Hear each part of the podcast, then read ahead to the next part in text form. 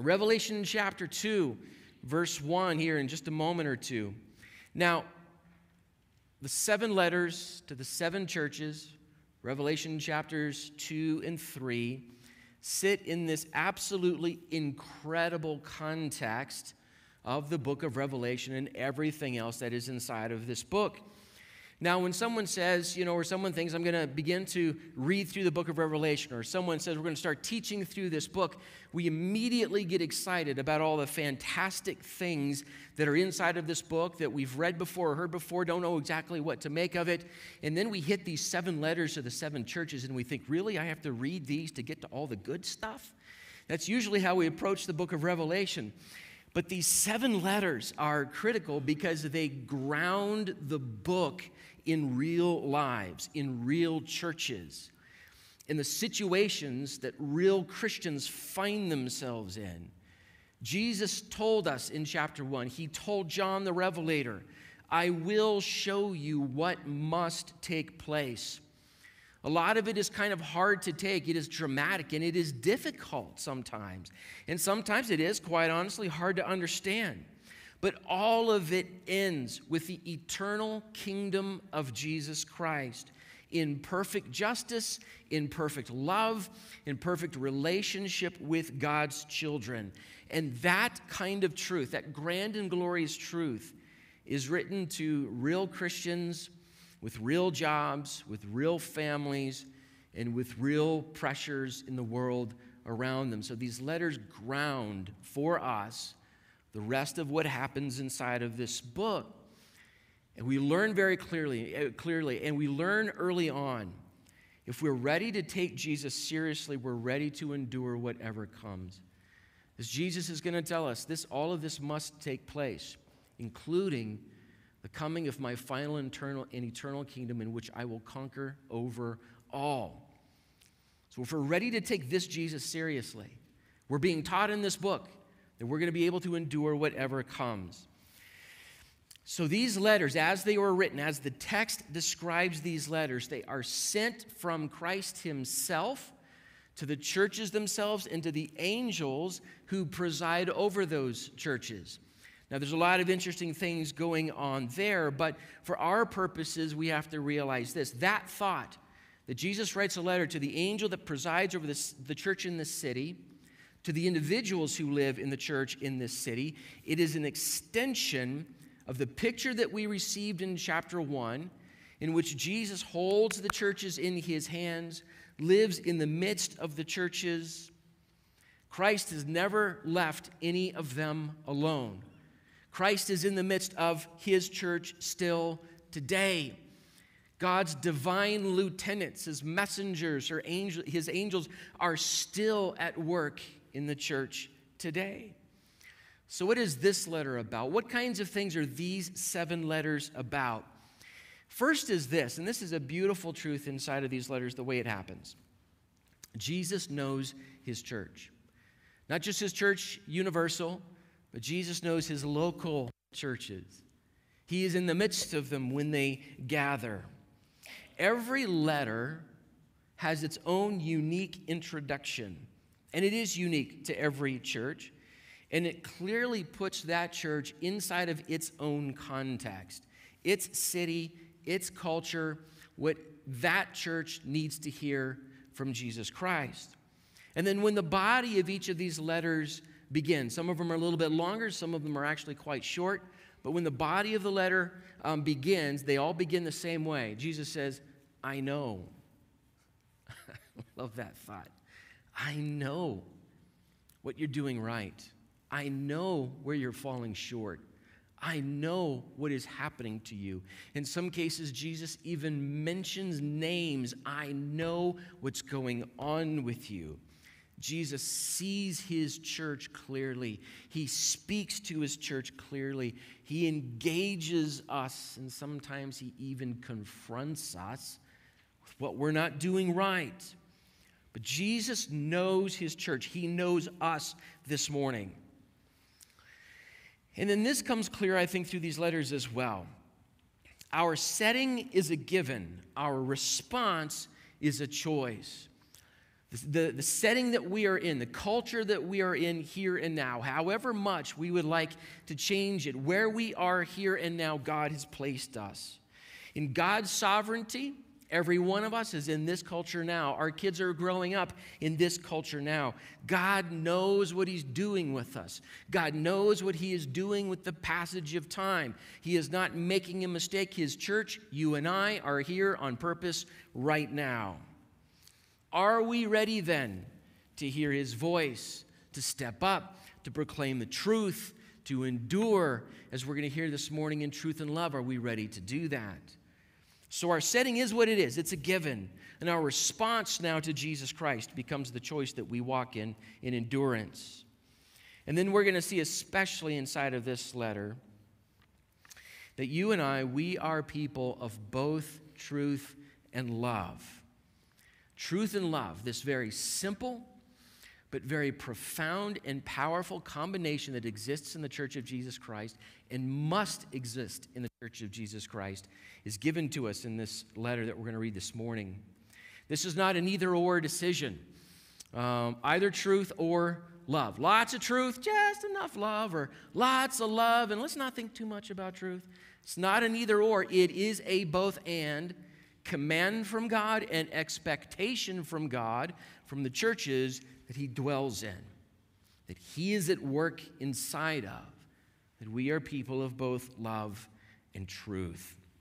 So let's read this first letter written to the city of Ephesus, the church in Ephesus. Revelation chapter 2, beginning in verse 1. To the angel of the church in Ephesus write, the words of him who holds the seven stars in his right hand, who walks among the seven golden lampstands. I know your works, your toil, and your patient endurance, and how you cannot bear with those who are evil, but have tested those who call themselves apostles and are not, and found them to be false. I know you are enduring patiently and bearing up for my name's sake, and you have not grown weary. But I have this against you, that you have abandoned the love that you had at first. Remember, therefore, from where you have fallen, repent, and do the works that you did at first. If not, I will come to you and remove your lampstand from its place. The church will die unless you repent. Yet this you have. You hate the works of the Nicolaitans, which I also hate. He who has an ear to hear, let him hear what the Spirit says to the churches. To the one who conquers, I will grant to eat of the tree of life, which is in the paradise of God. Cool letter.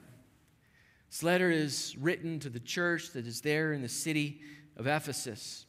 When you do a little bit of New Testament work about this particular church and this issue, there is a chance that there are up to 7 letters in the New Testament that were written to the Ephesian church or primarily to the Ephesian church. The first of the 7 I'll give you. It's the book of Ephesians. Very good. It's the book of Ephesians. That's right. 1st and 2nd Timothy. Paul writes to Timothy, who, when he writes those letters, he is the pastor of the church in Ephesus. There's a very good chance, as far as church history tells us, that the Apostle John the Revelator, spends the last years of his life primarily as a pastor leader in the city of Ephesus. So when he writes 1st, 2nd, and 3rd John, he's probably writing to groups of people in that church or the surrounding region that he knows very well. So and then we've got this letter here in Revelation chapter 2. So there might be up to 7 letters written to this particular church inside of the New Testament. Now, why is that important? I think it's important because how Jesus describes himself, introduces himself to this particular church. We discover in the New Testament, and we discover in church history as well, that the church in the city of Ephesus was actually quite influential. And it was the fountainhead of a lot of other churches. You go and you read some of the story of the Apostle Paul in the book of Acts, especially Acts 19 and 20, and you read some of his other letters. You put a little bit of that life history together. Paul spent at least 2 years in the city of Ephesus, using it as his home base to plant churches in the surrounding region. So the church in the city of Ephesus is an influential church. It's a strong church. It has people, the influence of people like Paul and John and Timothy inside of it. It can claim itself as a kind of spiritual mother church to a lot of the other churches that are growing in the surrounding region, maybe even some of those that are in the rest of the letters in Revelation 2 and 3. So there's a lot going on in this church. It's an influential church and a powerful church. So Jesus introduces himself like this: I am the one who holds all of the churches in his hand. I am the one who is in the midst of all the churches. I am the center, the foundation, the stability. I am the strength of all of the churches, not you. There's a chance that the church in Ephesus was beginning to feel like, we're the church at Ephesus. We're the mother church. We're the mothership. And Jesus says, I'm the foundation of the church. I just want to remind you, people, I'm the one at the center. I'm the one who's the sovereign Lord over all of the churches. So Jesus then tells this church, and again, every letter, the body begins and it starts like this: I know this about you. I know your works. I know your toil. And I know your patient endurance as you have dealt with false teaching, with false teachers, and you haven't put up with it. You have defended me. You have defended the truth of the things that you have learned in the gospel of Jesus Christ. And you've toiled for it. And there's been patient endurance there. The church at Ephesus is doing a lot right. And most of it appears has to do with holding the line against false teaching. So much of what we dealt with when we dealt with this topic going through the book of Jude, dealing with what false teaching looks like and then opposing it. And I love the language that he uses, Jesus uses here. I know your toil, it's a lot of work. And I know your patient endurance. It really does take a lot of work. And it really does take a lot of patience to do this kind of thing. False teaching is slippery. False teaching is attractive to the human heart. False teaching is always wrapped in a candy coating shell. It goes down so easily. And so it takes time. It takes patience. It takes teaching. It takes guidance. It takes rebuke. It takes confrontation where it is required. And Jesus says, I see you've done this. I see how you have worked at it. He says twice in that passage, how you have endured at it. See, the city of Ephesus is in fact itself a large and influential city. It's a metropolitan city. It's a trade city. So it's an international city as well. And there's a lot of pagan religion in the city of Ephesus. And most of these people were actually saved out of one of those pagan religions. Again, you go back and you read Acts 19 and 20, the story of the growth of the church in Ephesus. And you're going to find that one of the primary pagan religions there was the worship of the goddess Diana or of Artemis. And in fact, at one point, the opposition against the church gets so strong that a few ringleaders gather apparently hundreds, if not thousands, of people from the city into their open auditorium, and they're opposing the church by shouting over and over again, "Great is Diana of the Ephesians!" And they're seeking the persecution of the church, maybe even the death of some of its leaders. And there are a lot of these things in this large city of Ephesus. There are a lot of religious options. There are a lot of pagan religions going on out there around them. But the church at Ephesus has avoided that. And they've kept themselves away from it. And they even have in the city of Ephesus, we know this historically, a statue and a temple to the Roman Caesar. There is in the city of Ephesus a lot of Caesar worship, which is worship of the state. Now, you and I may not confront a lot of individuals who worship ancient pagan and Roman deities. But one of the pagan religions that's growing in our culture is the worship of the state. The city of Ephesus, the church in the city of Ephesus has to resist all of that, has to oppose all of that. And Jesus says, I see you've done it, and you've done it well for a long time. He even says something else interesting that I think we need to make sure is in the backs of our minds, because this is also still an issue in the Church of Jesus Christ. You have recognized those who call themselves apostles but are not. You've exposed them, and you have, sort of realized that they are false teachers. There are still individuals who name themselves as apostles in the worldwide church, and we have to be very careful with that. The role of apostle in the New Testament is a very specific role that is not actually given to very many people. That title's not given to very many. But there are still many in our world today that appropriate that title for themselves, and they turn that into a self-promoting sense of their own authority. So we have to be careful with that title, because it still gets thrown around so much. Now, the church in Ephesus was warned about this when the Apostle Paul was with them. So he's leaving the city of Ephesus probably for the last time. In Acts chapter 20, Paul's address to the elders in the church of Ephesus there is just beautiful. It's powerful. But here's part of what Paul tells the leaders in Ephesus in Acts 20. He says, pay careful attention to yourselves and to all the flock in which the Holy Spirit has made you overseers. Take care for the church of God, which he obtained with his own blood. This is how precious the church is. It was paid for. It was created by the blood of Jesus Christ. I know that after my departure, fierce wolves, those who would actually devour and destroy the church, will come in among you, not sparing the flock. And from among your own selves will arise men speaking twisted things to draw away the disciples after them. So he warns these leaders, pay attention to the church. Shepherd the flock. It is a precious and beautiful thing. Hold the line. And it appears that the church in Ephesus took this to heart.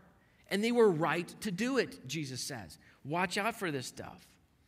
It even means in this text, and this strikes us maybe as a little bit strange, it even means hating what God hates. He says in verse 6, you hate the works of the Nicolaitans, which I also hate. And that may strike us a little funny about hatred, Jesus saying something like this, but there it is. Who were the Nicolaitans? It's a little hard to tell, but the best guess is that they were what we theologically call antinomian. So there's your 50-cent theological term for the day, antinomianism. Now, that word just simply means against the law. These were people in the Church of Jesus Christ, and they were active very early in the Church of Jesus Christ, who believed that the law of God and his moral standard did not apply to them. They were saved, they were on their way to heaven when they died, and the law, the moral law of God, did not apply to them. This is a falsehood that is still alive and at work inside of the church today. I'm saved, I'm on my way to heaven, and the moral law of God no longer applies to me. But what does Jesus say about how he feels about that teaching? I hate it. That's fascinating. God hates that idea. Why? Because it tears people away from him and convinces them that they are fine without the law of God. That is an inevitable path to destruction. Not just eternal destruction, but destruction along the way. And God hates it because it destroys the people that he loves. So get this, this is important. Our souls are calibrated the right way when we love what God loves and we hate what God hates. This is actually a fairly common teaching in Scripture. You can find this language, especially in the Old Testament prophets. Our souls are calibrated the right way when we love what God loves and hate what God hates. Our souls are off when we love what God hates and hate what God loves. So dealing with false teaching was right. It was commendable. And Jesus says, I've seen it. You've worked at it. It's taken a lot of blood, sweat, and tears, and you've done it. But it led them down a path that wasn't, at this point, reflecting the Christ of their salvation, the Jesus who saved them. What originally happened to them when they came to know Jesus Christ, when he changed their lives. They were doing one thing really well, but then they were blowing it in another direction. Remember, as we begin to think about what the Ephesians were doing wrong, remember the bookends from the book of Jude. The book of Jude began with, I'm writing to you to contend for the faith that was once and for all delivered to the saints. Contend for it. The Ephesians were doing that well. The book of Jude ended with, I need you to show mercy, show mercy, show mercy. The truth of what Christ has given us, contend for it, hold to it, weed out false teaching. But then I need you to show mercy to people who doubt, to people who struggle. I need you showing mercy. Simply being right is not everything, but truth with mercy, truth with love is much closer to the whole thing. So here's what Jesus tells them here in verse 4. But I have this against you, that you abandoned the love that you had at first. They were abandoning, they were letting go, they had forgotten their first love. And God actually considers this a significant moral and spiritual failure. It isn't just, and when you have time, work on love a little bit. He considers this a significant problem. And so it seems that in their zeal for the truth of Jesus Christ, they have lost their passion for Jesus, their love for the gospel, their love for others who need to know the gospel of Jesus Christ, and so their souls have grown askew. They've gotten out of proportion, truth and no love. So we need to make sure we understand this and how this works and why it is so important. God requires both of us, both of this from us, truth and love. In fact, in the letter to the Ephesians, Paul writes this, Ephesians chapter 4, verse 15. Rather, speaking the truth in love, we are to grow up in every way into him who is the head, into Christ. This is how we do it. We speak the truth, but we do it in love, and this is actually part of our maturity, what it means for us to grow up into the image of Jesus Christ. Right? So this is critical for us. Truth without love is cold orthodoxy.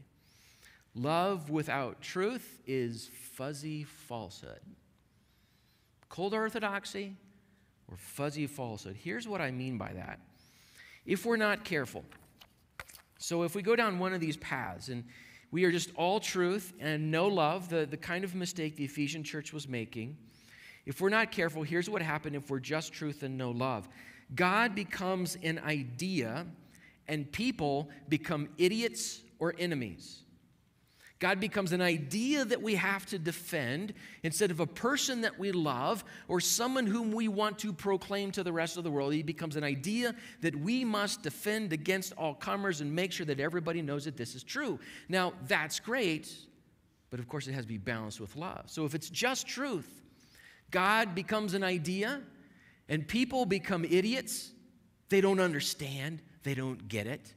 Or they become our enemies. They oppose the truth of Jesus Christ, so we have to squash them. We have to get rid of them. This is what happens if we go too far down this path of truth without love. But if we try to correct that by swinging too far in the other direction, people become perfect, and God becomes the enemy. Now listen to this for a second. If we're all love and no truth, And this is just how it happens. And it's happened this way for 2,000 years. And it continues to happen every single week. I listen to a pastor, a theologian, say these kinds of things. It is one of the oldest heresies in the church. People become perfect and God becomes the enemy. People are no longer sinners who need to repent. People are no longer sinners who in their nature are enemies of God. They are basically good creatures who should just be given the opportunity to become their authentic selves. Get out of their way. Let them become who they want to become. They are basically good and perfect things. The bad guy in the equation is God. Why would such a mean God do such cruel things to such good people? You see, that's the falsehood of all love and no truth. We neglect the righteousness of God. We neglect the righteousness of God, and we superimpose God's righteousness on people. We neglect the sinfulness of people, and we superimpose the sinfulness of people onto God. People become the good guys in the story, and God becomes the bad guy in the story. So, man, getting these things out of balance creates all kinds of problems for the church. So Jesus commands, he demands both from us.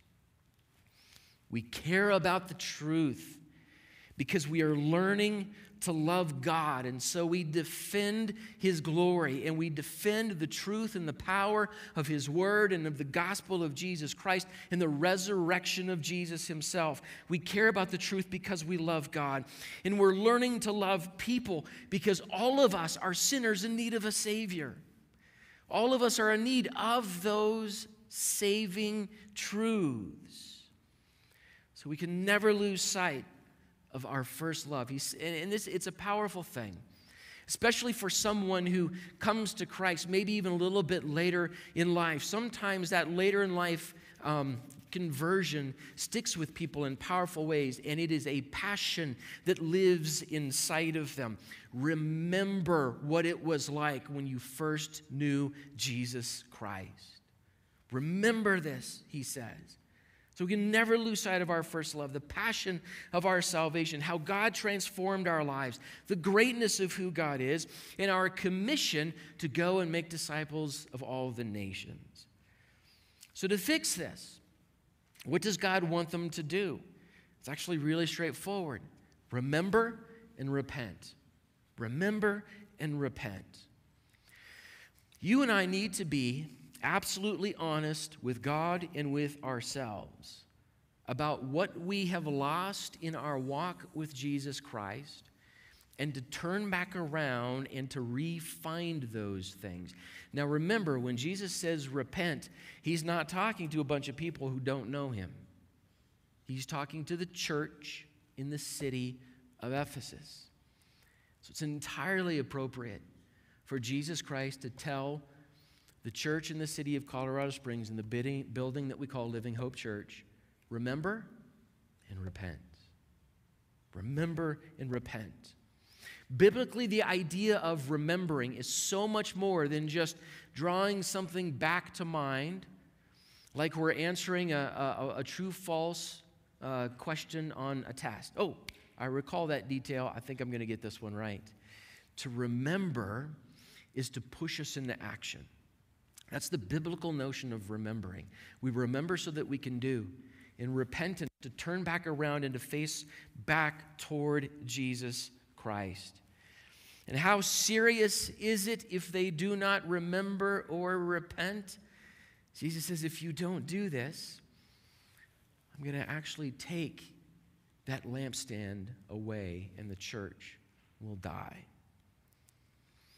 Every now and then, you guys just kind of get curmudgeon Phil Steiger.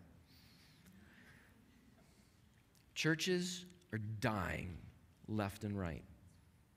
One of the reasons I am motivated to do something like I'm doing on Tuesday night with a study on the remnant and how Scripture handles the notion of the remnant is that churches are just falling off of the edge of the map all over the place right now. Pastors are doing it. Christians are doing it. Churches are doing it. Remember, remember, remember. And repent. Where we've gone wrong, repent. Come back to me, Jesus says. The truth of God is life. And the love of God motivates us to reveal that life to other people. So Jesus says this as he moves on with them. If you read through these 7 letters, there are several phrases, several thoughts that are going to be repeated one way or another in all of these letters. One of them is, I know. I know you. I see you. Another is, if you have an ear to hear, I need you to listen to what I am saying. He who has an ear to hear, let him hear what the Spirit says to the churches, he says in the beginning of verse 1. So it's another universal thought in all 7 of these letters. Jesus wants his people to hear his voice. It's a powerful image because it is this paradox that forces us to wrestle with what exactly does that mean. There are plenty of people who have physical ears that work just fine. Their minds and their brains are wired just right. They understand all of the vocabulary. They understand the Word of God. They understand the things that they physically hear, but their spirits are miswired and they never understand or comprehend or put into practice what they actually hear. They have ears, but they're not getting it. They're not hearing it. So Jesus implores with his church. The Old Testament prophets implore with the people of God, if you have an ear, hear what the Spirit says to his church today. There are a lot of ways in which we grow deaf to the voice of God. Deaf ears are not necessarily those ears that just physically do not work. Sometimes we are deaf because we have too many other sounds entering our ears. There's too much other noise. There's white noise. There's too much else going on entering our souls and entering our brains, and so we can't hear the voice of God. We hear everybody else's voices. We're motivated by the way that they say we should do life. But we're missing the voice of God because there's too much going on. Deaf ears sometimes are just attracted to every other voice but the voice of God. We simply don't think anymore that God has anything worth saying. So why would we listen if we think that he just has nothing to say about life anymore? We grow deaf because we have prioritized all of the wrong voices that enter our circle, enter our ears, enter our souls, enter our eyes. So Jesus says, if you have ears, I need you to hear. I need you to be open to what the Spirit is actually saying to you right now. Now, what does this kind of thing, making sure that we're hanging on to both truth and love, we read this language of endurance. We read this language of conquering in this letter. What does this have to do with you and me enduring today or walking in a way that Christ says is conquering or overcoming in our world today? You may or may not have noticed that our culture right now is moving in a self-destructive fashion. It is moving in such a way that it's just beginning to throw itself right off of a bunch of cliffs. And it's taking as many people with it as it possibly can. It's a self-destructive direction. There is this rising social and political point of view that is profoundly contrary to both the truth and love that there is in Jesus Christ, in the gospel of Jesus Christ, in God's word from beginning to end. It is profoundly contradictory to all of it. This social and political idea that keeps rising to the surface and gaining more and more cultural power among us, critical theory, critical race theory, wokeism, identity politics, friends, is moral regression. It is not moral progression, it is moral regression. We are actually being told now to judge people based on the color of their skin, on their gender, and their sexuality. It wasn't that long ago when we were told, don't you dare judge anybody based on the color of their skin or of their gender, and on it goes. But now we're being told this is the only way to judge people. If you pay as much attention to the news as I do, first of all, I'm sorry. You probably saw something that just came to the surface in the last 24 to 48 hours. There are whistleblower documents. People are taking pictures of the Zoom calls and meetings that they're forced to be a part of. And what's coming out now in corporates and federal and city and state employee diversity training is actually training about how to be less white. Now, you put any other ethnicity inside of that phrase, and we just may as well line you up against the wall and just shoot you now. But we're actually being taught this is how you judge people who have certain skin colors, and it's not based on their inherent worth. It's based on this ideology that is directly contrary to the truth and the love of Jesus Christ. Friends, the more I dig into this, the more I read their own words, their own books, their own articles, and people who try to understand what they write. There is no forgiveness. There is no grace inside of this worldview. There is only anger. There is only division. And there is self-hatred. And there is drive for a very particular kind of vengeance in this worldview. Now, because this worldview has so much emotional and cultural power behind it right now, it is very tempting to get on board. It is full of, or at least the language is full of, good intentions, fixing things that have gone wrong in the past or may still be wrong amongst us now. It's full of that good intentional language. And so there's this thrust, this temptation to go along with it, maybe even to go along to get along. But if you don't get on board with it, you know you're going to face opposition, especially if you're part of a corporation that's going to put you through this kind of training, or part of a public school system, or whatever the case may be. You know you're going to face this. You're going to deal with this. You're going to have to figure it out.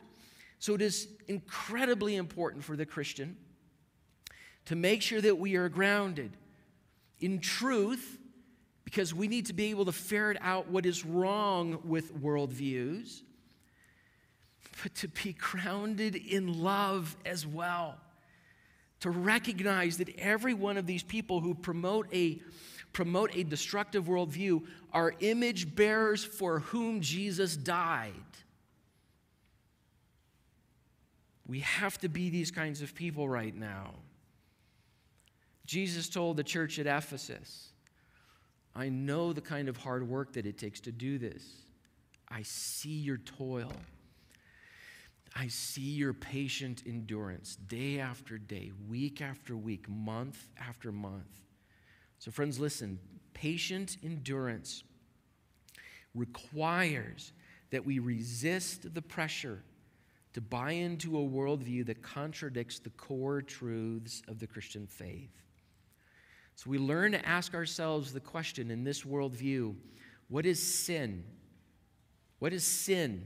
Who are the sinners in this worldview? Where's grace? Where is grace in this worldview? Is it the same as the grace that we read in the gospel of Jesus Christ? Is it the same kind of grace that we read in Ephesians chapter 2 that we read during worship this morning? If it's not, it's false. Where's forgiveness? How does forgiveness work? Who makes forgiveness possible in this worldview? And if it's not the shed blood of Jesus Christ, we have to recognize that. But in doing so, we have to avoid the mistake that the Ephesian church made. And this is where the faithful, enduring church of Jesus Christ is going to have a long-lasting antiviral effect on our culture. A long-lasting antiviral effect on our culture. This truth and love. So we mentioned what patience, endurance requires of us. What else are we required to do? We love people because they, all of them, all of us, are humans made in the image of God, and are of infinite worth to Him, and are sinners in need of grace. kind of combination the church can live in right now becomes this powerful, long-lasting antiviral for our culture right now. Because you see, friends, this worldview that is rising to the surface, that gains sort of more and more cultural attention and cultural power, is a worldview that exists without love or grace. And in fact, in a certain sense, it exists without forgiveness. Condemnation without forgiveness. And a worldview that can live without all of those things is a worldview that you and I not only have to resist, we have to push back against, because love is at the center of our faith. John goes so far as to say in his epistles a few times, God is love. So if the church is able to grab a hold of this powerful combination, then we become this thing in our culture that our culture is struggling to find, but needs to find right now. Every one of us, and I mean literally those of us in this room, those of us watching this morning, we need Jesus. We need to know him more. We don't need to know him less. And everybody else needs to know Jesus for the same reasons. For salvation, for transformation, for change of life, for forgiveness of sins. Where culture wants to sow the seeds of hate among us, Christians refuse. And instead, we love. We show the love of God. We live the love of God. It is a subversive way of living in our culture right now. It is, as one author called it, a certain kind of divine conspiracy. Underneath all of that sound and fury going on the surface of our culture right now should be a church that is walking in truth and love. Where culture wants to promote a false worldview that grounds your worth in all the wrong things, Christians stand up for the truth of our identity in Jesus Christ. These are the kinds of things that we do when we figure out what it means for you and me to live in truth and to live in love at the same time. So Jesus says, if you have an ear, I need you to hear this. Listen to what the Spirit saying to his church this morning.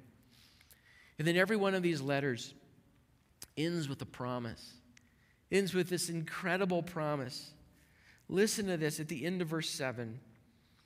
To the one who conquers, to the one who overcomes, some of your translations will say, I will grant to eat of the tree of life, which is in the paradise of God.